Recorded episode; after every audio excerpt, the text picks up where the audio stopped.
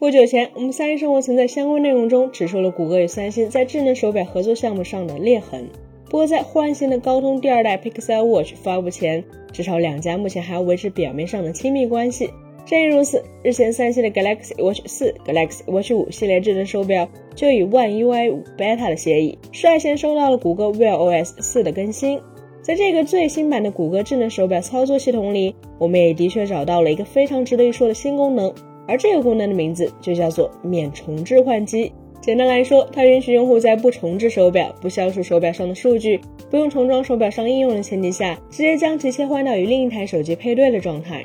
乍看之下，这好像是个非常简单，甚至可以说没什么技术含量的改变。但从这个小功能的背后，却可以看出整个智能手表行业目前对于产品定位以及背后供应链的最新自我认知。首先，我们需要为大家简单分析一下。为什么过去的智能手表普遍都需要用户在切换绑定的手机时对其进行重置？从表面上来看，这是因为智能手表里可能有大量的用户个人隐私信息，其中包括但不限于用户的身体数据、健身历史、从手机上同步过来的应用通知、短信以及通话记录等等。但大家不妨仔细想想，如果我们更换智能手表绑定的手机时，机主并未改变，那么真的有必要在手表上清除掉上一台手机的痕迹吗？显然是没有必要的。因此，这也得出了一个结论：其过去的智能手表之所以会要求换绑前必须要重置，是因为厂商假设只有消费者不想要这块智能手表了，准备将其卖掉或是赠与他人时，才需要将其更换绑定的手机。只有在这种时候，清除掉手表上原本的用户信息，当然是很有必要的操作。不难发现，这意味着在过去很长的一段时间里，智能手表厂商其实一直都在假设消费者对于智能手表的使用寿命和他们的智能手机是一模一样的。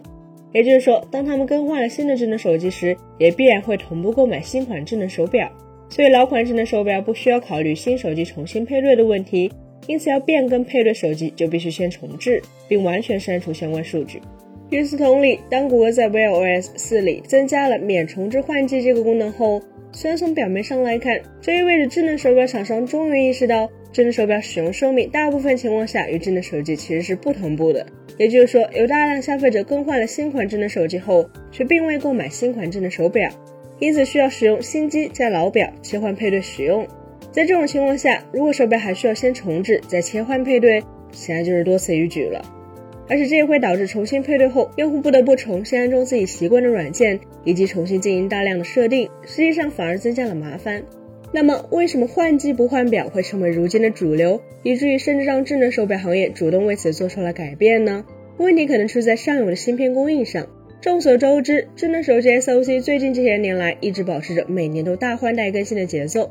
而且每一代 SoC 之间基本上都会带来百分之二三十甚至更大的性能提升幅度。在如此大的进步幅度下，对于注重性能的消费者来说，年年换机也就成为了可以理解的行为。特别是考虑到如今手机游戏越来越吃性能，与新款 SoC 之间的配合越来越紧密，很多时候玩家朋友确实也需要最新的旗舰机型，才能充分体验到最高画质加最高帧率拉满的享受。然而相比之下，智能手表 SoC 进步的速度就远没有那么快了。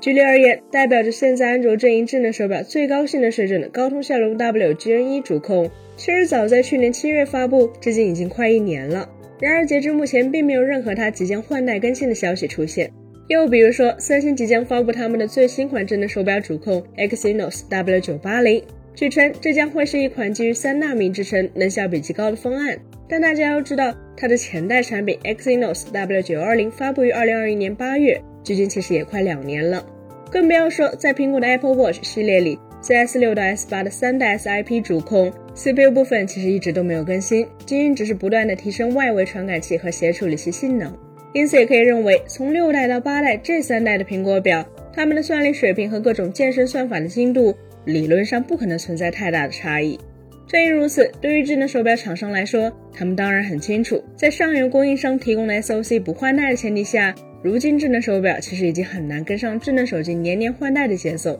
且不说部分品牌每年推出的新品究竟能否吸引消费者每次都去升级，对于绝大多数品牌来说，可能已经连每年固定推出换代产品都已经是很难做到的事情了。明白了这一点，再回过头来看看谷歌方面在 Wear OS 4里提供免重置换机这一功能的意图，就不难意识到它其实象征着智能手表行业的一种自我解脱。既然做不到与智能手机一起年年换代，再也就必须考虑到用户换机不换表的情况了。本期节目就到这里了，更多精彩的可以关注我们三联生活的官网和全民大同名账号查询更多信息。咱们下期再见，拜拜。